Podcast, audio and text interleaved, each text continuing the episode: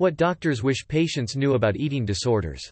Written by senior newswriter Sara Berg. Published on June 8, 2023. In a society that has long celebrated the idea of the perfect body, the dark reality of eating disorders continues to cast a haunting shadow over countless lives. This silent epidemic affects people of all ages and backgrounds, striking at the core of their physical and mental well-being. Despite its widespread impact, the gravity of eating disorders often remains concealed behind closed doors, leaving many patients with the condition to battle silently while society grapples to understand the magnitude of the issue. Knowing more about eating disorders is key. Eating disorders affect millions of people in the U.S. at any given time. Most often women 12 to 35 years old, and primarily develop in adolescence and young adulthood. They are behavioral conditions that are characterized by severe and persistent disturbance in eating behaviors, which are often associated with disturbing thoughts and emotions, according to the American Psychiatric Association. The AMA's What Doctors Wish Patients Knew series provides physicians with a platform to share what they want patients to understand about today's healthcare headlines. For this installment, AMA member Theresa Rohr-Kirchgraber, MD, an internist in Athens, Georgia, and past president of the American Medical Women's Association, discussed what patients need to know about eating disorders. Dr. Rohr-Kirchgraber also is member at large of the AMA Minority Affairs section and a professor of medicine at the Augusta University, University of Georgia Medical Partnership, a four-year medical school campus of the Medical College of Georgia.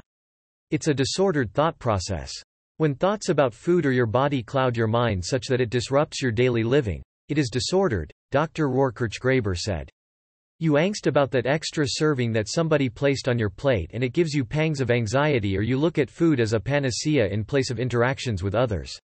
For example, if you avoid going out with others because you don't want them to see you eating or you're afraid you're not going to be able to eat, then that should also strike warning bells, she said.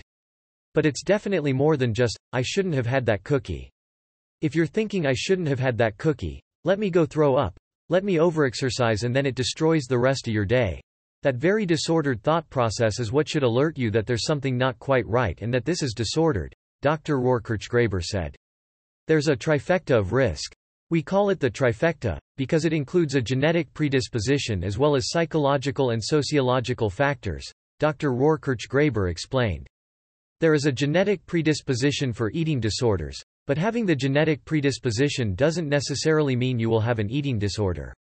Having a genetic predisposition does put one at risk, but it is the combination of the psychological and sociological factors that influence the development, she said. What makes one start down that path of an eating disorder? Perhaps it was the initial, I want to look like the people I see in the media, without realizing that a lot of those have all been touched up and photoshopped. Some body-related shifts taking place in the mass media are positive, such as including, people of multiple different sizes and colors, as models for fashion wear, in glossy magazines and on TV. But that welcome change, doesn't necessarily change one's own perception, Dr. Rohr-Kirchgraber said. For adolescents, eating disorders can manifest around puberty, your body changes and you can't do anything about it. It's interesting because we also see another blip in eating disorders for women during perimenopause, and the same thing happens. You go from being curved to being straight up and down because you have increased distribution of fat around your midsection, she said. Again, the body changes and it is not under one's control. Men have eating disorders too.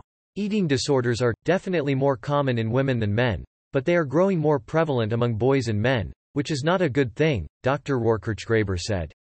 And how many of them are we missing because we as physicians ask about and look for eating disorders more commonly in women, and we don't always ask the Right questions? With men, we see a bit more of the exercise bulimia, where it's overworking out, especially with our younger adolescent boys, she said. Exercise can be a good thing when it's done in the context of healthy living but when it interferes with other activities of daily living, or it becomes obsessive, it is disordered. Anorexia is a common eating disorder. The eating disorder, most people think of as anorexia nervosa, which is severe restriction of caloric intake. In this disorder, instead of viewing food as nourishment, food is seen as an enemy, Dr. Rohr-Kirchgraber said. One can see their body as being overweight and every jiggle looks like fat. A significant weight loss, like a weight loss of over 25% of your body weight, even if you have a normal BMI, That degree of weight loss in a short time should be a warning to attend to, she said. And we need to ask about the reasoning that caused the restriction, about the idea behind it of not liking the way your body looks and always feeling like there's more that you could lose. How anorexia affects the body. For girls and women, anorexia is, usually also associated with amenorrhea, or not having periods, because you lose so much of your body weight and your body fat content that your hormones aren't able to work properly, Dr. Rohr-Kirchgraber said. It can also be associated with body aches and pains, difficulty sleeping, constipation and fatigue. If you don't have enough caloric intake, if you're not eating enough, your body has to get the energy from someplace, she said. So, it breaks down your muscles, it breaks down your tissues. And as it's breaking down, it hurts all over. Then the less subcutaneous tissue you have, the less muscle and tissue you have between your bones and the outside world. The more, when you're lying and sitting, it hurts because you don't have as much cushion, said Dr. Rohr-Kirchgraber. Also with anorexia, if you don't have enough nutrition, your body slows down, Dr. Rohr-Kirchgraber said, noting that she frequently hears complaints of constipation with my patients with anorexia. The lack of nutrition causes less energy leading to the slowing down of normal body functions, like intestinal movement, she explained. Binge eating is a significant problem. This is, overeating to the point where you feel uncomfortable. It's not just to be full. It's more for a psychological need rather than a physiological need, said Dr. Rohr-Kirchgraber. And it can be restricting, restricting, restricting and then you've restricted so much that you really have to eat and then you pour it all in, she added. Any kind of disordered eating is to be a concern. But binge eating is a problem as it is less well recognized. Bulimia is widely recognized. There's also bulimia, which is probably something that most people would recognize as an eating disorder, said Dr. Rohr-Kirchgraber. Bulimia is, significantly overeating and then purging or throwing up. Purging can also be by exercise. What patients with the disorder may not realize is that they might be getting rid of the food that they just ate. But they also are really losing a lot of electrolytes and water, Dr. Rohr-Kirchgraber warned. So, they can get extraordinarily constipated, have lack of energy, burn their esophagus by all the acid that's coming up, and develop arrhythmias, abnormal heart rhythms, due to the electrolyte disturbances. Eating disorders affect adults too. Some, adults don't realize that the way that they've been dealing with food is disordered. Dr. Rohr-Kirchgraber said. She encourages adults to ponder whether, if there is something about being in a situation where there's a lot of food that makes them anxious or irritable.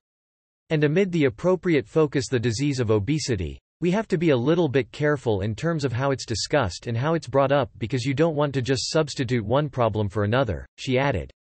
Getting to how that person feels about who they are and where they are and being healthy in general is the right track.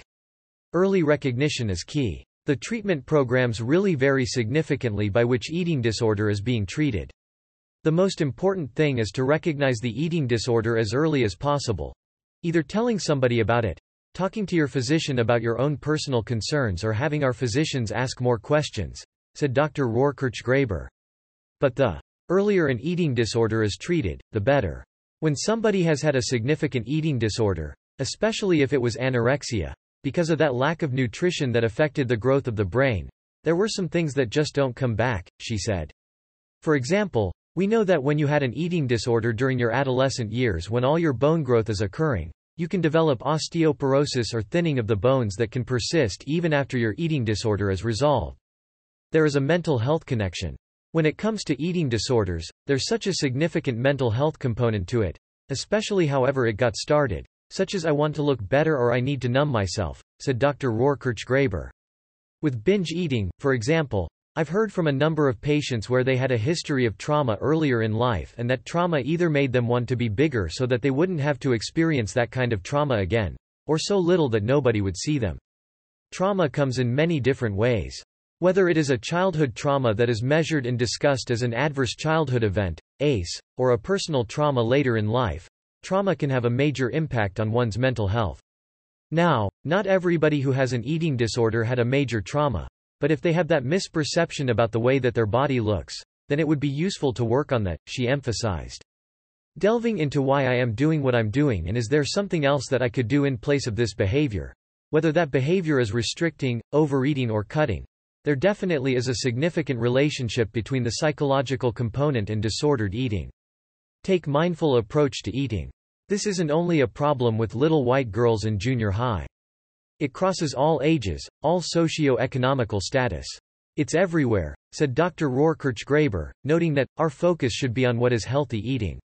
There is no bad food, though most of us have this list of what is bad and what is good. It's not the food that's bad. It's what we're doing with it. It's how we're interacting with it, she explained. If you want to have chips, have chips. Just do it in a manner that says, I'm enjoying this and it is in moderation. There are so many diets, myths and nutritional nonsense in the public domain. Don't go for all the funky diets. Instead, fruits and vegetables are always going to be a good choice, Dr. Rohr-Kirchgraber said. I always try to stick to lean proteins, and proteins don't have to be meat. Lentils and beans do a great job. One of the best ways that we can enjoy food is having a mindfulness about eating.